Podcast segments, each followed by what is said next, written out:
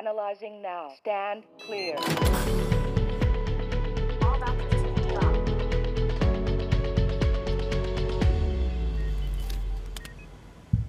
Hallo en welkom allemaal bij een nieuwe aflevering van onze Spoedcast. Ik ben Ruben Haasdonk en vandaag duiken we in de wereld van soft skills in de urgentiegeneeskunde.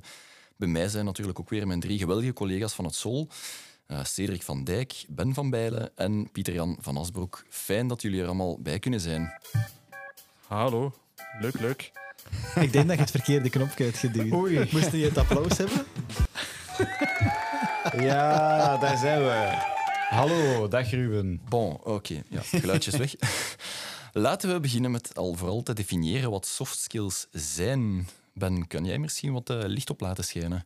Uh, heel graag. Hè. Ik zal mijn spotlampen bovenhalen. Soft skills of zachte vaardigheden zijn ook wel bekend als ja, interpersoonlijke vaardigheden, sociale vaardigheden of people skills.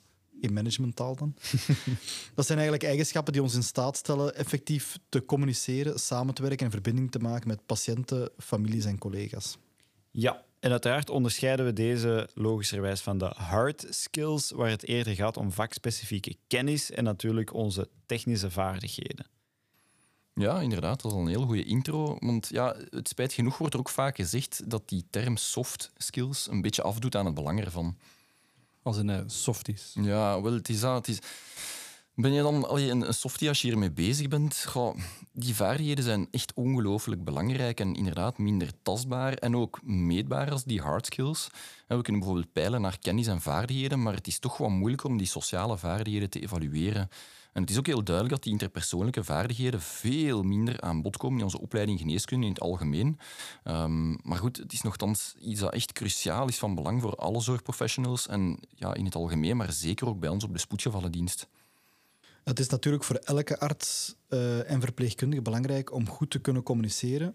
Maar zoals hij correct aanhaalt, Ruben, op spoedgevallen, waar de tijd vaak beperkt is en emoties soms heel hoog kunnen oplopen, mm worden deze vaardigheden des te belangrijker.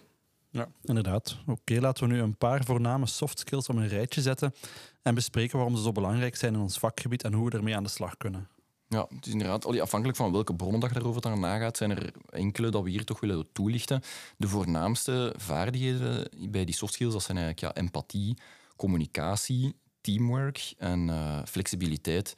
En een aantal van die zaken die kunnen ook wel samen onder gemeenschappelijke noemer van emotionele intelligentie plaatsen. Goed, allereerst misschien empathie. Dat is eigenlijk het vermogen om de gevoelens van anderen te begrijpen en te delen.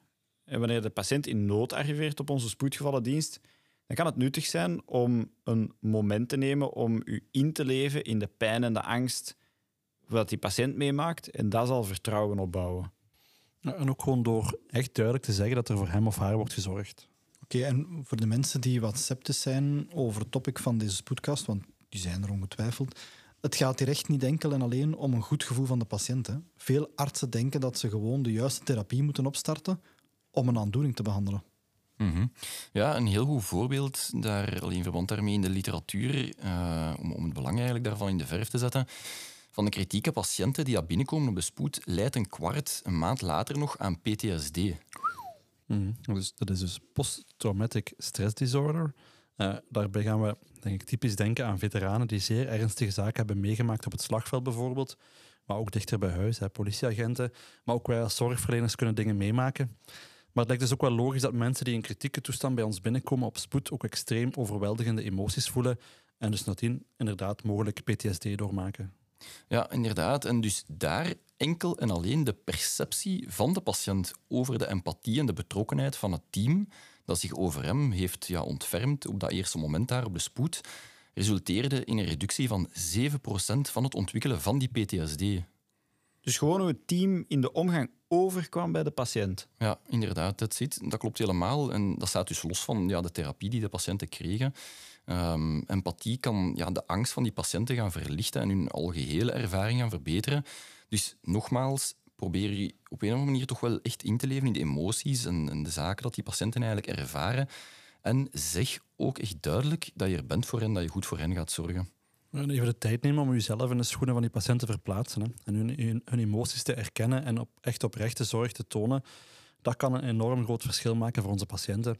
Maar het is uiteraard ook essentieel om onze eigen stress en burn-out te beheersen door die empathie in ons werk te behouden. Ja, en dat geldt trouwens ook voor onze houding naar collega's. Hè. Het opbouwen van een cultuur van steun en medeleven onder het team is, vind ik, net zo belangrijk als naar de patiënt. toe. Mhm. Ja, zeker en vast. En daar komen we direct ook nog wel even op terug. Ja.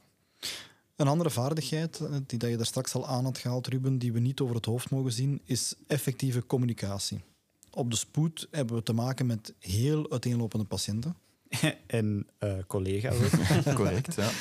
Ja, door duidelijk en helder te kunnen communiceren en actief te luisteren, zorg je ervoor dat iedereen op één lijn zit. Dus ja, die, inderdaad, die, die communicatie vormt inderdaad de kern van soft skills. En dat is echt cruciaal als het gaat over bijvoorbeeld compliantie van therapie. Ja, als we dat tegenover een hard skill zetten, zoals bijvoorbeeld kennis, kan ik wel een concreet voorbeeld aanreiken. We luisteren, Pieter Jan. Weet je nog de vorige aflevering over SOAS? Mhm. Ja, tuurlijk. Nog helemaal van buiten, hè, hoop ik. nu, bij een patiënt met uretritis schreven we daarnaast ceftriaxone typisch azitro voor. Vroeger, inderdaad. Ja, maar recente guidelines hebben dat veranderd naar doxycycline, maar wel voor een week. Ja, dus inderdaad, zeven dagen, tweemaal daags, 100 milligram doxy innemen naast die eenmalige ceftriaxone. Remember? Mhm. Ja, maar dus als, als arts X met betere kennis ter zake nu doxy voorschrijft voor een week, maar toch zijn patiënt minder goed informeert over het belang van de therapie en opvolging door te weinig tijd te nemen, zal die patiënt dus mogelijk minder goed eh, behandeld zijn dan arts Y die wel zijn tijd heeft genomen. En arts Y zal misschien minder up-to-date zijn en azitromycine geven, maar wat als de patiënt van arts X na een paar dagen zijn therapie stopt? Mhm. Ja, Ja, inderdaad. ja. Hmm. En arts zal bijvoorbeeld ook meer tijd nemen om de patiënt te overtuigen om zijn laatste bedpartner, tussen haakjes, degelijk te informeren. Ja, dubbele punten voor die tweede arts dan. Hè. Hoewel we toch nog eens moeten benadrukken dat de nieuwe guidelines dus doxycycline voorstellen. Eh, en liefst ook dat heel goed communiceren en uw tijd daarvoor nemen. Dus we willen zeker geen afbreuk doen aan de goede kennis over dat onderwerp ter zake. Nee, nee, inderdaad, tuurlijk. Maar echt eh, terecht punt, Pieter Jan, want wij gaan er eigenlijk vanuit dat we een voorschrift geven aan onze patiënt en dat er wordt opgevolgd. Maar een goed voorbeeld, als het over chronische medicatie gaat dan wel bijvoorbeeld, is de correcte inname, maar realiteit bij om en bij de 80% van de patiënten bij een dagelijkse inname. En als het gaat over medicatie die vier maal per dag moet ingenomen worden, gaat dat nog maar, ja, is die compliantie nog maar 50%. Dat is echt eh, erbarmelijk. Ja. Nee, alleen klopt. En vandaar dat wij dit echt goed moeten kaderen en uitleggen wat het belang van die medicatie is en niet gewoon een papiertje moeten meegeven met daarop R, S en DT. En gewoon ervan uitgaan dat de rest van de verantwoordelijkheid dan maar bij de patiënt ligt. Vergeet trouwens niet dat de meeste communicatie non-verbale communicatie is. Hè, Dus communicatie is niet alleen verbaal, het tegendeel is waar, hè, de meeste is non-verbaal. Lichaamstaal en gezichtsuitdrukking zijn eigenlijk minstens zo belangrijk. Geef een glimlach als je binnenkomt bij een patiënt en je zal er nog gemakkelijker één terugkrijgen. Dat eh, klinkt als een slagernummer daarna, zou ik zeggen. positief. Onze. Maar hierover ja, ook nog een, eh, een interessante en gemakkelijke praktische tip. Er werd onderzoek uitgevoerd naar perceptie van patiënten over hun artsen op de spoed, waarbij een groep artsen acht minuten bij hun patiënt mochten doorbrengen en moesten gaan zitten. En een andere groep artsen die eigenlijk tien minuten bij hun patiënt mochten doorbrengen, voor anamnese, et cetera. Maar zij moesten dan blijven rechtstaan. En de perceptie van die patiënten is dat de artsen die zijn gaan zitten, overal eigenlijk meer tijd hebben meer, allee, do- doorgebracht bij de patiënt. Dat is een fantastisch voorbeeld van hoe kleine zaken eigenlijk een grote impact hebben op onze arts-patiëntenrelatie en die eigenlijk geen moeite kosten. Mhm. En als we nu verder borduren op communicatie, het is ook gewoon cruciaal voor teamwerk. Samenwerking is op spoed nog veel belangrijker dan in heel wat andere disciplines van de geneeskunde. En we moeten op een, een complexe dienst interageren met zeer veel verschillende collega's, met verpleegkundigen, met de rest van het team. Hè. Ja. En we hebben ondertussen ook zoveel andere mensen uit het ziekenhuis nodig voor de doorstroom van onze patiënten. Een consult aan bed in geval van eh, complexe pathologie enzovoort. Ja, en het is ook inderdaad heel duidelijk aangetoond dat goed teamwerk fouten voorkomt, de patiëntenzorg sowieso ten goede komt en in het algemeen het moreel van het personeel verbetert en dus ook de efficiëntie op de spoed verbetert. Ja, misschien een praktische tip. Neem de tijd om met je volledig team te praten. Het gebeurt wel heel vaak tegenwoordig dat mensen tijdens de middagpauze uit gemak wat zitten te scrollen op hun eh, smartphone. Maar probeer dit mo- moment en, en, en aan te grijpen en een patroon te doorbreken. Leer je mensen kennen, is hier de boodschap. Ja. En wat ook bij het teamwerk hoort, is conflictoplossing. Op de spoed kunnen de spanningen ja, natuurlijk wel hoog oplopen ehm, ja, door uiteenlopende meningen of sowieso gewoon de situaties onder hoge druk waaraan we continu worden blootgesteld. En het beheersen van technieken voor conflictoplossing helpt ook om een ja, harmonieuze werkomgeving te behouden. Ja, het lijkt me vooral essentieel dat discussies niet uit de weg moeten gegaan worden, maar actief moeten aangepakt en besproken worden. Eh, als je wrijving onbesproken laat, zal op lange termijn het volledige team ondermijnen. Mhm, Ja. Nee, oké, goed. En dan eh, verder. Laat ook nog even op eh, die flexibiliteit of het aanpassingsvermogen eh, verder gaan. Een vaardigheid die cruciaal is in onze complexe, veeleisende en ja, stressvolle werkomgeving. Doordat we ons kunnen aanpassen aan onverwachte situaties of veranderende prioriteiten, is het vanzelfsprekend dat de workflow soepel blijft en kunnen we ondanks de chaos de beste zorg bieden. Ja, en op persoonlijk vlak is die flexibiliteit een vereiste om eh, bij onszelf een burn-out te voorkomen, uiteraard. Dat is echt een ware epidemie de laatste jaren. Hè. Maar ook in de geneeskunde nog meer aanwezig dan in andere beroepsgroepen. Ja, dat klopt. Artsen lijden echt disproportioneel hier. Maar niet alleen dat. Ja, hate to break the bad news. Eh, in een Amerikaanse studie staat dat urgentiegeneeskunde met stip eigenlijk op één staat vergeleken met andere, eh, andere geneeskundige disciplines. Trist. Maar het is natuurlijk ook niet altijd gemakkelijk werken hè, bij ons. Ja, ja klopt. En wat ik vooral ook frappant vind, is dat er eigenlijk in het algemeen ja, in onze cultuur veel te doen is rond gezond eten, voldoende bewegen. Ja, wat ik natuurlijk alleen maar kan toejuichen. Hè. Maar op vlak van emotionele weerbaarheid wordt er eigenlijk relatief weinig tijd geïnvesteerd. Ja, kan je een aantal zaken aangeven, Ruben, die hierin kunnen helpen? Goh, ja, onze job vraagt natuurlijk wel heel veel van ons. We moeten daar gewoon echt niet onnozel over doen. We moeten de tijd naast ons werk goed spenderen. Een tv kijken of wat scrollen op ja, social media nemen bij veel mensen eigenlijk toch wel een behoorlijk deel tijd in, maar doen echt bitter weinig aan uw welbevinden. Het lijkt soms wat energie te nemen hè, om in de plaats te starten met wandelen, sporten, hobby's, buiten zijn of gewoon tijd doorbrengen met familie of vrienden. Ja, iedereen weet het, hè, maar je moet het gewoon doen. Hè. Je moet ook investeren in familie en vrienden. Mhm, Ja. Ja, en zonder echt te zweverig te gaan doen of zo, als het moeilijker wordt en misschien ook gewoon beter preventief, zaken zoals mindfulness, mediteren en yoga zijn echt wel evidence-based medicine. Ik raad iedereen aan om op zijn minst toch eens op te zoeken hoe je zelf mindfulness kan toepassen. Het lijkt misschien voor de hand te liggen, maar het is trouwens ook aangetoond dat hoe langer je op spoedgevallen werkt, hoe lager je kans op burn-out wordt. Hmm.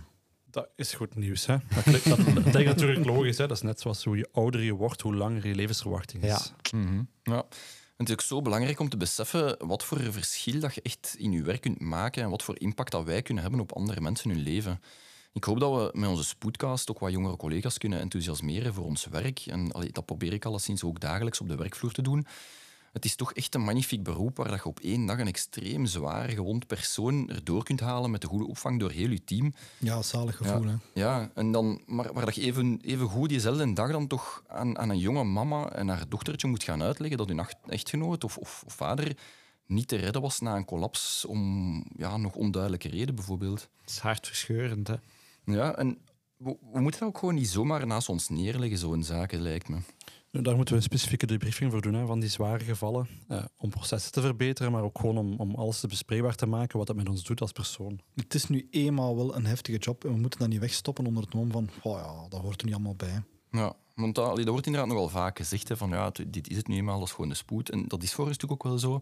Maar ik ga hier toch een, een persoonlijk voorbeeld geven en daarmee hopelijk ook wel andere mensen de moed geven om over zo'n zaken te spreken, met hun collega's en familie ook.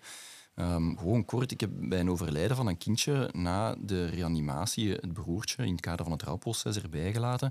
En die begreep eigenlijk ook helemaal niet ehm, ja, dat, dat zijn broertje gestorven was. En die, die bleef volhouden dat hij aan het slapen was en probeerde hem echt de hele tijd wakker te schudden eigenlijk ja, dat is echt zo een, moment om gewoon compleet kapot, kapot te gaan. Gewoon. En ik, ik heb me daar nog wel even aan sterk gehouden, maar ik heb daarna echt, echt gehuild. Ja, ben, ben ik dan een softie? Ik vind de strafverhalen lijkt me eerder sterk om dit te delen en zeker met onze honderden mensen die nu luisteren. Ik denk dat we allemaal zowel verhalen hebben natuurlijk. Mhm. Absoluut. Eh, maar inderdaad, hè, soms is er nog te veel een macho-cultuur, of het hoort erbij, maar zo'n zeker- zo'n zaken delen maakt het toch draaglijker, vind ik. Ja, en ook zo'n zaken delen voorkomt burn-out en verbetert ook de relaties met uw collega's en uw team. Ja, en die soft skills zijn ook niet statisch, hè, die evolueren eigenlijk met uw ervaring en uw training en uw leeftijd. Ja, er wordt te vaak gedacht dat het iets inherent is aan een persoon, hè, dat het een deel is van, eh, van iemands persoonlijkheid. Mhm. Ja. En als professionals in de gezondheidszorg moeten we altijd zoeken naar mogelijkheden om ons bij te scholen en up-to-date te blijven. Maar ook de aangehaalde vaardigheden, dus onze soft skills, ja, die moeten we blijven verbeteren. En dat kan ook door middel van workshops, van feedback en van, van zelfevaluatie ook. Hè. Ja, ja, absoluut, Cedric. Die, die soft skills, ja, dat is echt als spier die je regelmatig moet oefenen en trainen om effectieve en meelevende zorgverleners te blijven ook.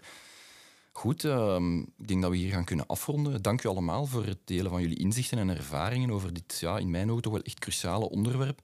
Ik denk dat we hier eh, toch nog even kunnen samenvatten dan. Leef je in. Hè? Neem een empathische houding aan. Zeg ook dat je er bent en dat je goed gaat zorgen voor je patiënt. Ja, neem de tijd om actief te luisteren en ook duidelijk te communiceren met uw patiënt. En ga zitten tijdens uw consult als je kan. Ja, en praat open met je team, leer hen kennen en leg alsjeblieft je gsm weg. Ja. En burn-out komt ja, veel voor, spijt genoeg, nog meer eh, in onze beroepsgroep.